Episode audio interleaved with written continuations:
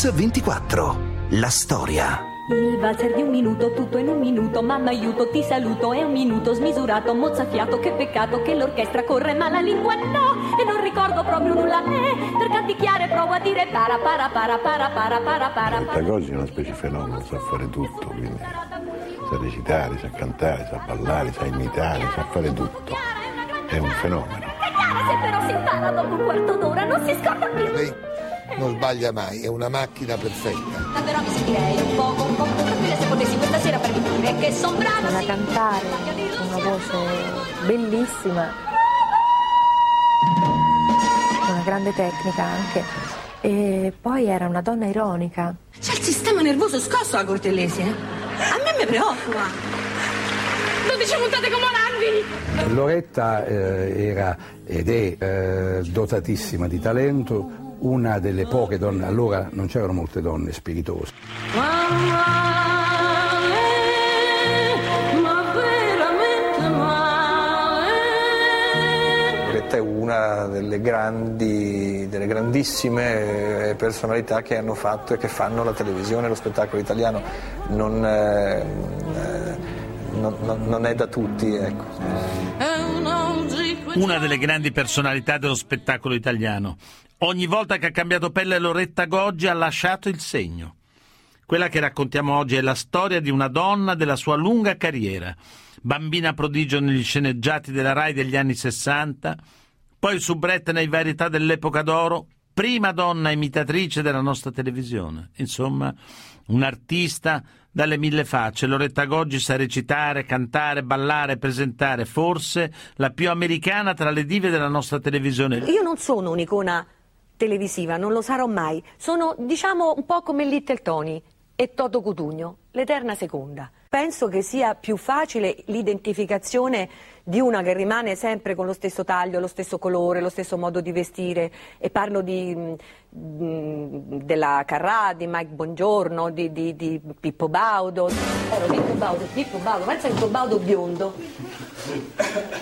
con i capelli un po' lunghi, ecco Enzo Paolo Turchi. Eh, non lo perdi, invece tu li ritrovi, loro sono quelli, eh, vuol dire molto. Perché eh, quando lo dici di me, ma quando? Ma quando aveva i capelli lunghi di Maletta Primavera? Quando aveva il caschetto di dirtelo o non dirtelo? Quando aveva le cose di, di Formula 2 che era d- come i Marines? Ho cambiato talmente, veramente pelle, però l'ho fatto volutamente, per non annoiarmi con me stessa e non annoiare anche gli altri. Loretta Goggi è brava, bravissima, persino troppo brava, lasciano intuire alcuni tra le righe. Il suo curriculum è monumentale. Da bambina prodigio degli sceneggiati a regina del sabato sera. Nei primi anni 70 trionfa come controparte femminile di Alighiero Noschese e nel 78 tiene a battesimo il primo fantastico. Quando ha deciso di gareggiare a Sanremo arriva seconda, scala le classifiche e firma uno dei grandi successi della canzone italiana. Poi, quando Mike Buongiorno passa in Fininvest, è a lei che i dirigenti RAI affidano la conduzione del quiz del giovedì sera e sarà anche la prima donna a presentare il Festival di Sanremo. A partire dagli anni 90 però Loretta Goggi diserta il piccolo schermo. Poche e sporadiche ospitate in alcuni degli show più importanti, nonché la controversa esperienza di Miss Italia nel 2007. Ma Loretta, così brava, così poliedrica, così unica, a un certo punto sparisce dalla tv. A parlarcene Pippo Baudo e la stessa Loretta. Secondo me ehm, lei non è interessata molto più la televisione. Poi c'è qualcuno che sparge la voce e dice ah quella lì, ma non sa più niente, sai. Secondo me non la vuol fare più la televisione, no, è inutile chiamarla. E quando si sparge questa voce è tremenda. Oddio, un po' c'è anche questo, insomma, la televisione di oggi è fatta cotta e mangiata, nel senso che si prova poco e si vede. Ho capito che la televisione stava cambiando e che non era il caso che io non la facessi più. che ha, temo, scelto di rivolgersi anziché al pubblico al consumatore e quando si rivolge al consumatore l'unico elemento che conta è eh, l'occupazione del vuoto con degli altri prodotti. Che cosa siano i prodotti poco importa perché poi ci si abitua a tutto.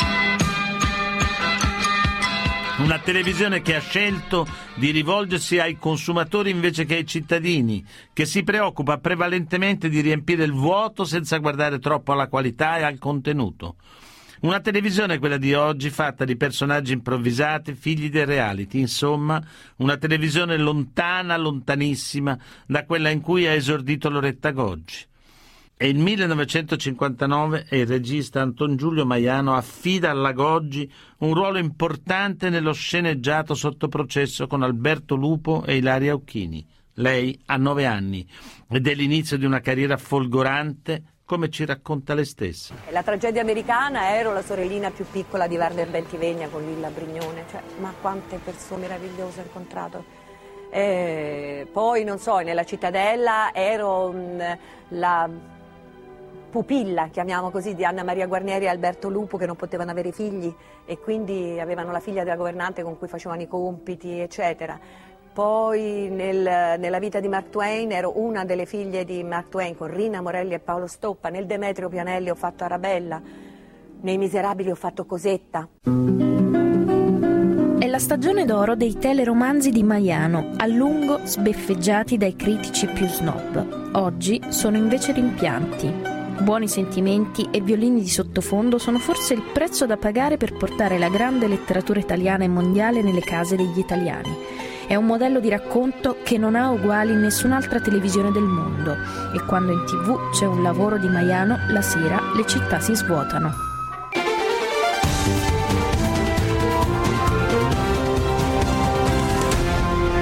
Mix 24. La storia. Bentornati a Mix 24, quella che stiamo raccontando oggi è la storia di una grande interprete dello spettacolo italiano, Loretta Goggi. Anton Giulio Maiano è un artigiano della televisione e negli anni 50 traduce in sceneggiati televisivi i grandi classici della letteratura. Si circonda di attori validissimi e sa scoprire nuovi talenti come Roberto Chevalier e Loretta Goggi. Maiano era un profondo conoscitore del, dell'animo umano, degli attori e, e, e dell'ambiente. Era un tiranno totale.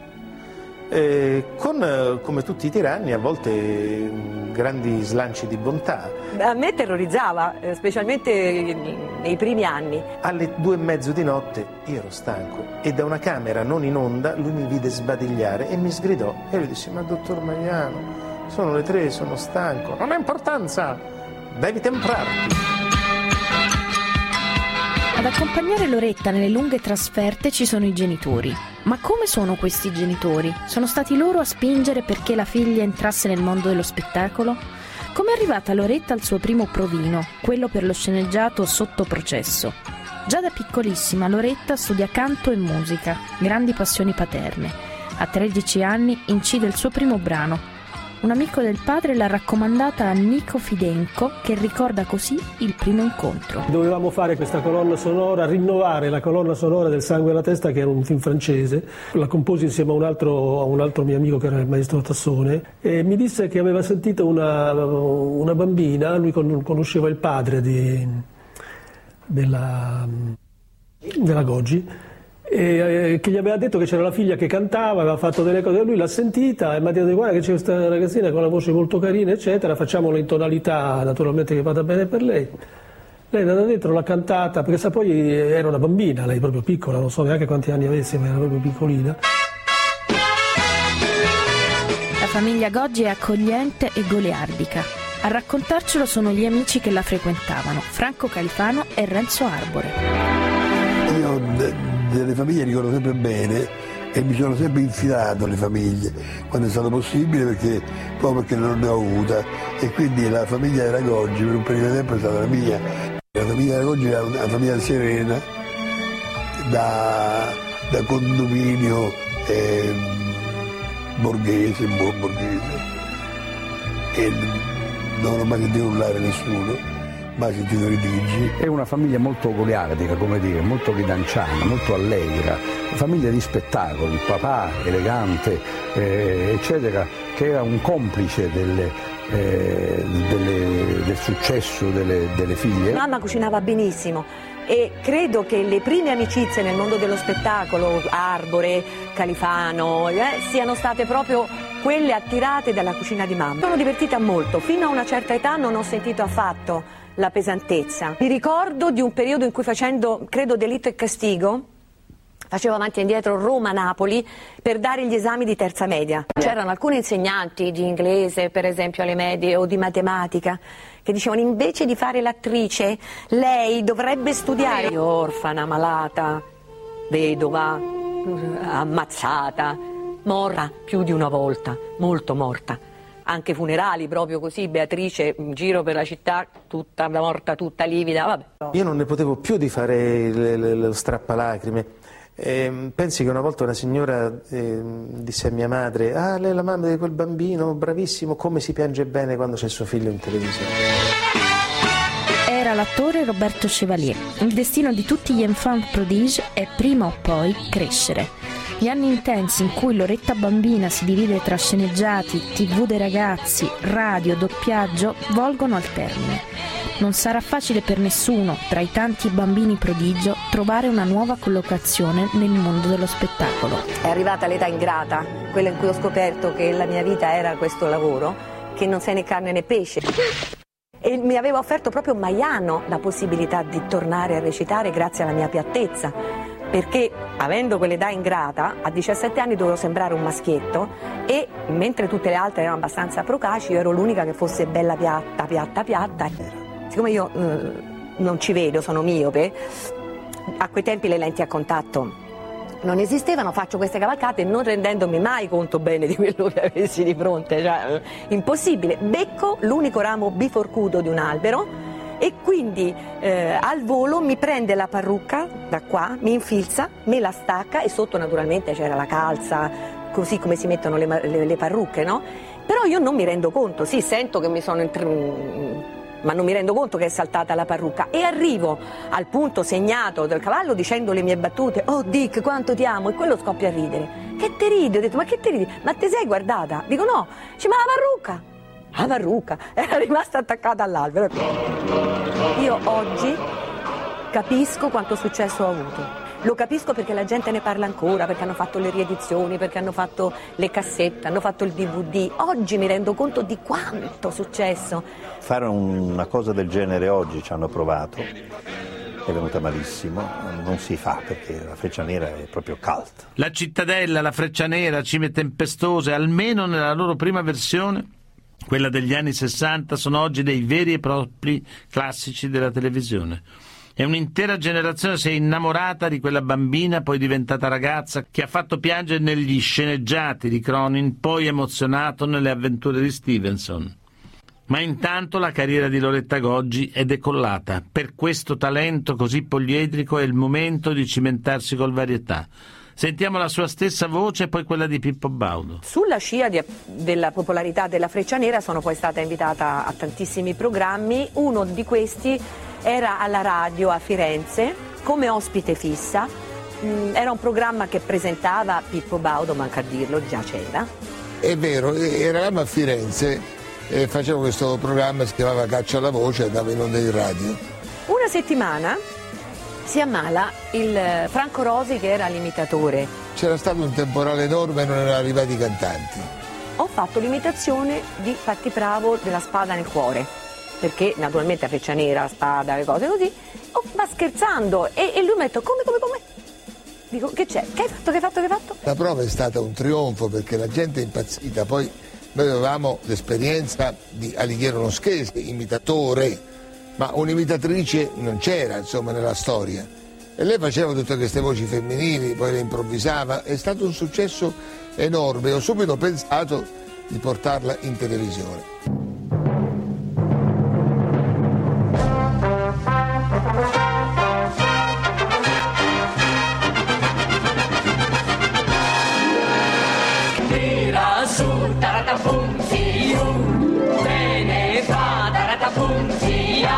Se il mondo è fatto a scale, tu prendi l'ascensore. E se un amore va, c'è un altro amore. E se la settimana è stata un po' una frana, non ci pensare più, perché si sa, ogni Che cosa cambierà? Che cos'è Taratapunzi? E... Se ne fa Taratapunzia. Questa che state ascoltando è la sigla della canzonissima 72, un'anticipazione della trasmissione di questa sera. La canta Loretta Goggi, 22 anni, un personaggio nuovo per gli spettatori del sabato sera, anche se il suo volto è apparso più volte sui teleschermi fin da quando aveva 11 anni. Che effetto le fa l'idea di dover affrontare 25 milioni di persone? Beh, si può facilmente immaginare, anche se ho già lavorato per la televisione, qui è, è un'atmosfera totalmente diversa, la trasmissione più seguita dell'anno, è chiaro che un- mi fa molta soggezione, canzonissima in generale. Non teme la concorrenza e i confronti con altre attrici, cantanti che l'hanno preceduta qua al Teatro delle Vittorie? Come si fa a fare canzonissima dopo due anni di carrà all'ombelico, la donna sexy, la bella? Mi piaci. Ah, mi piaci. Ah, La carrà è come per Nino Benvenuti Griffi. Cioè, ma perché io dovevo nascere nello stesso periodo della carrà? sostituivo Corrado, quindi avevamo due mostri sacri da sostituire. Eh, Io non sapevo che fare. Poi Loretta però era agguerrita.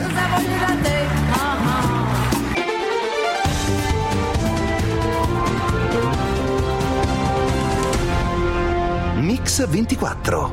La storia.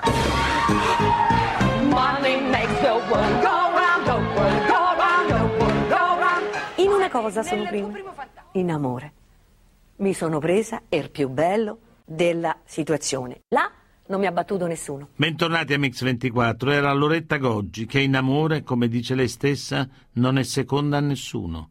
È il 1979, Loretta si trasferisce da Roma a Milano, conosce Gianni Brezza, ballerino, coreografo, suo fedele compagno che sposerà nel 2009 dopo 28 anni di convivenza.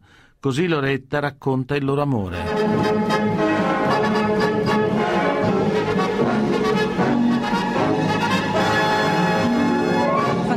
Prova, eccetera. Pippo dice vieni giù a Domenica Inn. Io, insomma, con il mio mm, compagno Vabbè, di oggi eh, non avevo ancora iniziato una vera e propria storia. Arriviamo in studio, quindi non c'era niente, non lo sapevamo nemmeno noi che stavamo insieme. Lui lo sapeva, perché lui lo sa. Allora io vado in scena, faccio, ah Pippo che bello, ah Loretta, va fantastico. Eh, dietro le telecamere c'è qualcuno, eh. E lei si è innamorata, io lo so, io lo so. Io gelata, ho detto, ma che dici? Eh dai, a me non puoi mentire, io ti conosco. I colori vengono bene, soprattutto viene bene il biondo. Il biondo di una ragazza alla quale io sono particolarmente affezionato, che considero una mia figlioccia e che mi auguro, sono sicuro anzi, sarà la figlioccia dei telespettatori. Loretta Goggi. Beh, fa piacere essere stata figlioccia di Pippo Baudo e poi dopo, come tutte le mamme, come tutti i figli che devono intraprendere una, una vita per conto loro, questo cordone ombelicale dovrebbe essere tagliato da entrambe le parti. Ma lui no. Continua a vedermi come una persona che deve ancora crescere, che si deve ancora fare, che deve essere protetta. Vieni, Figlioccia abbracciami figliuzza. e basta La mia figlioccia. E vabbè, e va bene così, insomma, non è che voglio fargli cambiare.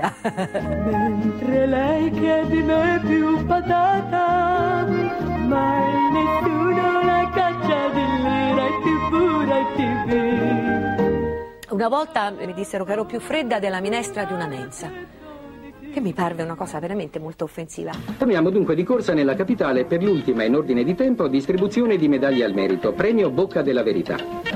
In questo caso Loretta Goggi che celebra gli esploit di Canzonissima regalandoci il più largo dei suoi celebri sorrisi. Avanti c'è posto per Loretta Goggi, chi lo direbbe.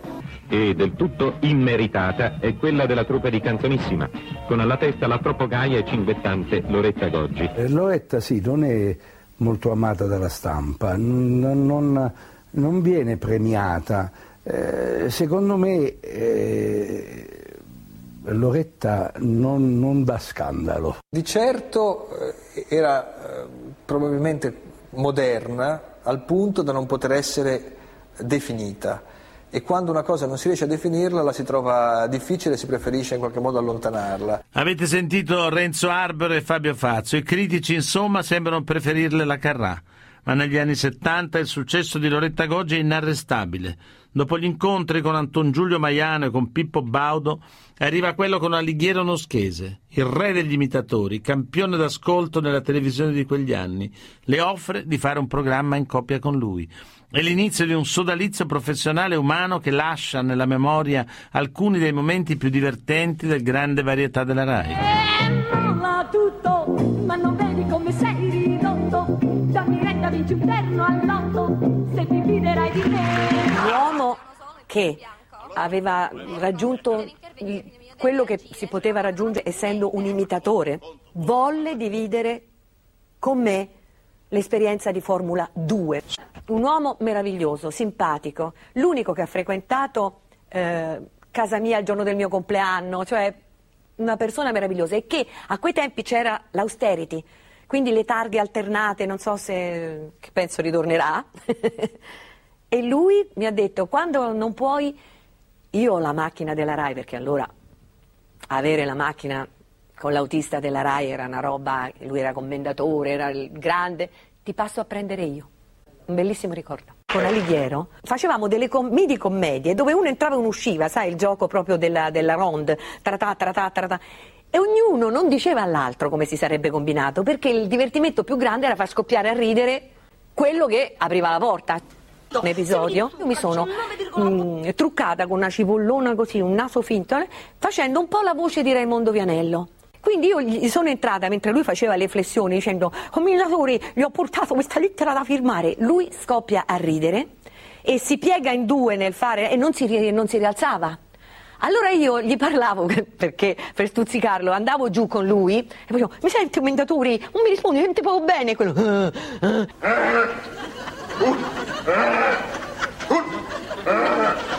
A partire dagli anni 70 Loretta rivela il suo talento di imitatrice, ma non tutti gli artisti sono felici delle sue esibizioni.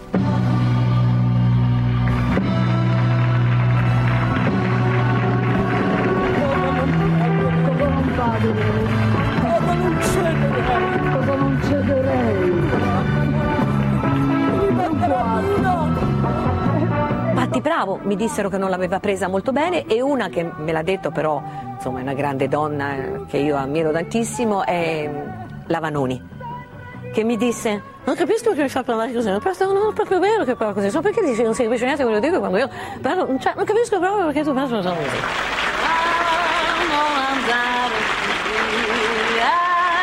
della tua compagnia non so mi spiace ma Formula 2 voglio vedere.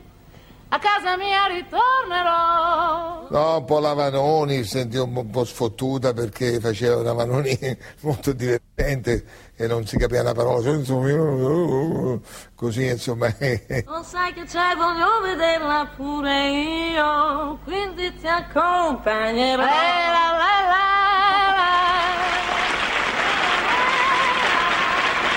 Lo studio accuratissimo che lei faceva dei personaggi per carpirne un lato debole, un lato fragile, quando Mina ah, ah, esagerava perché si muoveva molto quando cantava le canzoni, lei ovviamente esagerava queste movenze, però attaccandosi sempre all'originale.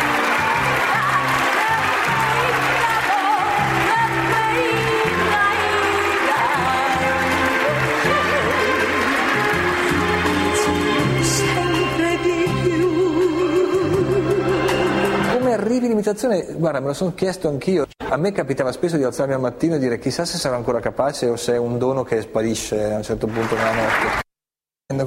Devo dire che se lei allora aveva intravisto in me delle eh, caratteristiche positive, ehm, insomma le sono molto grato. Io uno così non l'avrei preso. Ecco, diciamo se oggi arrivasse da me uno come ero io allora non l'avrei preso perché non ho pazienza. Eh, lei invece ne, ne- ne ebbe molta. La storia delle imitazioni credo eh, di aver capito che in realtà molto dipende dall'ascolto. Buon orecchio, credo. Nel momento in cui tu riesci a sentire anche involontariamente talmente bene un suono o una, una voce, ti viene da riprodurlo esatta. Ecco, sì. Io sono una timida, fondamentalmente, quindi le imitazioni mi servivano. Infatti il mio primo problema quando si è trattato di cantare era che quando canti sei tu. che qualche volta penso a lui Giocare con la tua gelosia oppure no.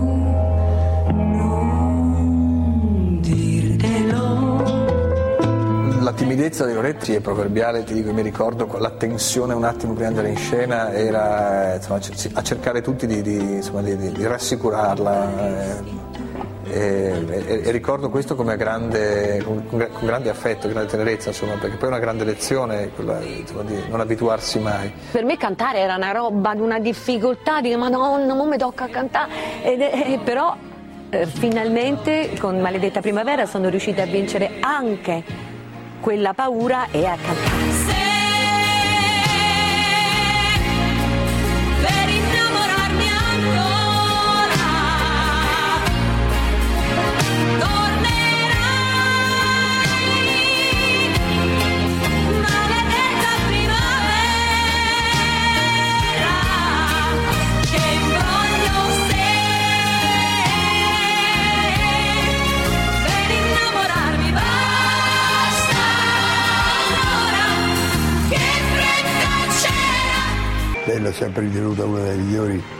Assolutamente più, una delle più complete artiste da palcoscenico italiano. È una bravissima cantante, una bravissima interprete, l'ho sempre detto, ma purtroppo ha prevalso questo suo, eh, il suo modo di condurre così eh, sincero, spontaneo, che eh, ha prevalso sull'artista, sull'artista inteso come eh, buon esecutore di canzoni. Bentornati a Mix24, avete sentito Franco Califano.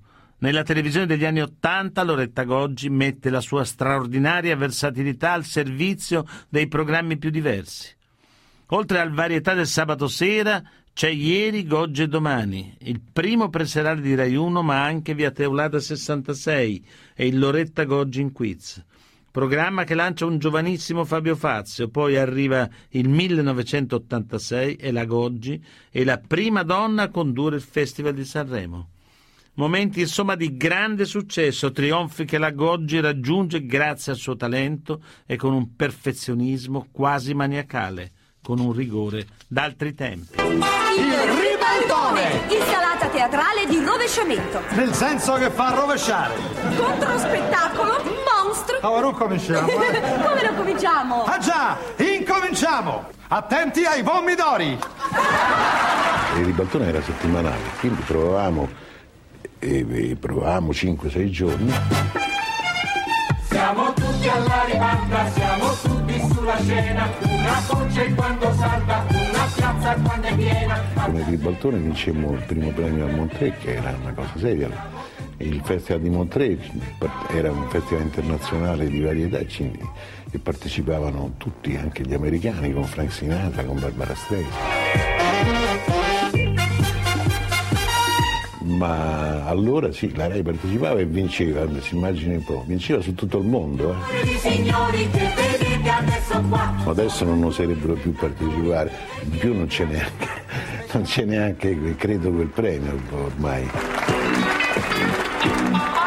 Di questo bel È una brava, disciplinata, ninja a, a quello che è così la dinamica del mio studio. Io ero un perfezionista, quindi andavamo perfettamente d'accordo. Quando è venuta l'ultima volta da me a fare passo doppio, eh, lei aveva fatto My Fair Lady, aveva fatto Elo Dolly e eh, aveva avuto un grandissimo successo, ma per fare quel pezzo lei ci ha tenuto a fare ogni particolare, quindi la roba di Loretta Goggi è roba provata, è roba straprovata, non si può fare la televisione come si fa oggi come viene viene, anzi peggio viene meglio è.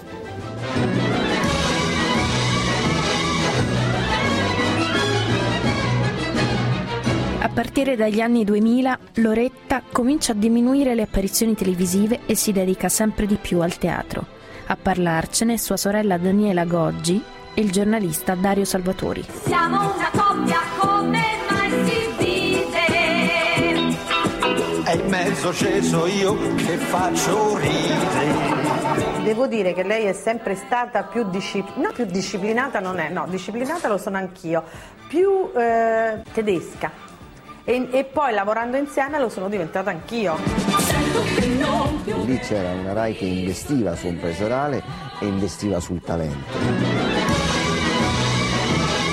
Loretta Goggi, cantante, attrice, donna di spettacolo, oggi in televisione con tale e quale show e poi ancora fiction e cinema. Tutti parlano di una sua rinascita. È così? Sì, sicuramente ehm, il fatto di, di- di- di- mh, di essermi trovata davanti al niente con la scomparsa di mio marito, al niente proprio a livello di, di interesse, di volontà, di voglia di fare, eccetera, eh, e ritrovare la forza di ricominciare eh, è stato fondamentale, quindi direi che si possa chiamare se non di una rinascita perché eh, dentro non, non- non si muore mai per fortuna, è sicuramente eh, riscoprire eh, nel- nella debolezza e nel dolore la voglia di reagire, questo sicuramente, quindi chiamiamola rinascita, sì, per comodità, ecco. Co- eh, cosa significa avere successo? Ah, guardi, non- non- mm, è una domanda che non mi sono mai posta. Mi sono sempre posta che cosa significa per te ehm, serenità, essere felice, essere contenta di quello che fai. E quindi eh, se il successo fa parte del- delle mie scelte, de- combacia con le mie scelte, con le mie idee, eh, vuol dire eh, stare bene con me stessa. Se il successo dovesse significare soltanto danaro, ma poca stima, poca credibilità, poco, mm, ehm, come si può dire, poco valore, ehm, per me non ha nessun significato. La cosa di cui lei va più fiera?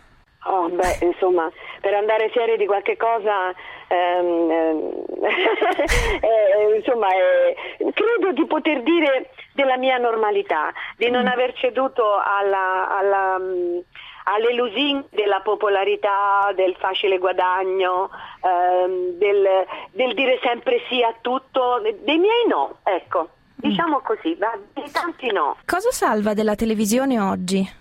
Cosa salvo? Sì. Ma salvo il mezzo, salvo il mezzo, nel senso che è, è molto importante essere eh, a diretto contatto con, con il mondo intero e quindi del mezzo televisivo ho molta fiducia e credo che sia un mezzo giovane perché fare 60 anni mm, vuol dire mm, niente, cioè c'è tutto un, tutto un futuro no? davanti per, eh, naturalmente qualitativamente ci sono delle trasmissioni che, che possono costare zero, avere un, un riscontro pazzesco e trasmissioni che possono costare 100 e, e- e non averlo. Qualche volta eh, dipende da- dall'idea, la televisione in se stessa non ha, non ha grandi colpe, eh, forse dovrebbe diventare un po' a mio parere modestissimo, dovrebbe diventare un po' come il mondo della moda, deve essere lei a dettare la legge di quello che è giusto e quello che non è giusto e non subire i gusti del Preferisce quella di ieri? Di televisione?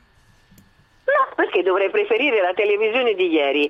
Pre- preferisco le cose che sono state fatte con tempo, amore, pensiero e, e- e applicazione, ma la televisione mm, si muove come noi, ha, passo, ha il passo del mondo, è inutile eh, rivangare quello che è stato il passato. Il passato è passato, sono come bei film Via col vento, lo rivedo.